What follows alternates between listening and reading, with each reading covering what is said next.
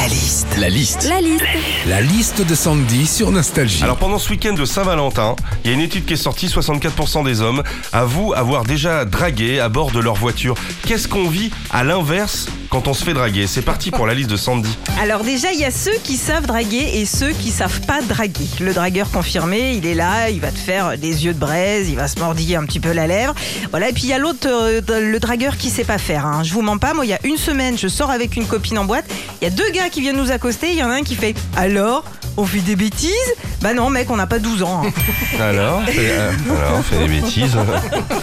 C'est ça Il a C'était peut-être pas une voix un peu, ouais. Ouais. Ouais, ouais. Et justement, quand on se fait draguer, souvent on a droit à la petite phrase d'approche hein, qui fait qu'on va trouver ça mignon ou pas. Par exemple, ton père doit vendre des biscottes parce que t'es craquante. Oh, j'aime bien, moi, ça. Ouais, ça va, c'est chou, hein, ça Eh. passe. Ton père doit vendre des biscottes parce que t'as des miettes. ça passerait pas avec toi. Bon, par contre, le ton père doit travailler chez Orangina parce que j'ai une grosse envie de te secouer. Perso, à choisir, niveau romantisme, je préfère la cracotte. hein.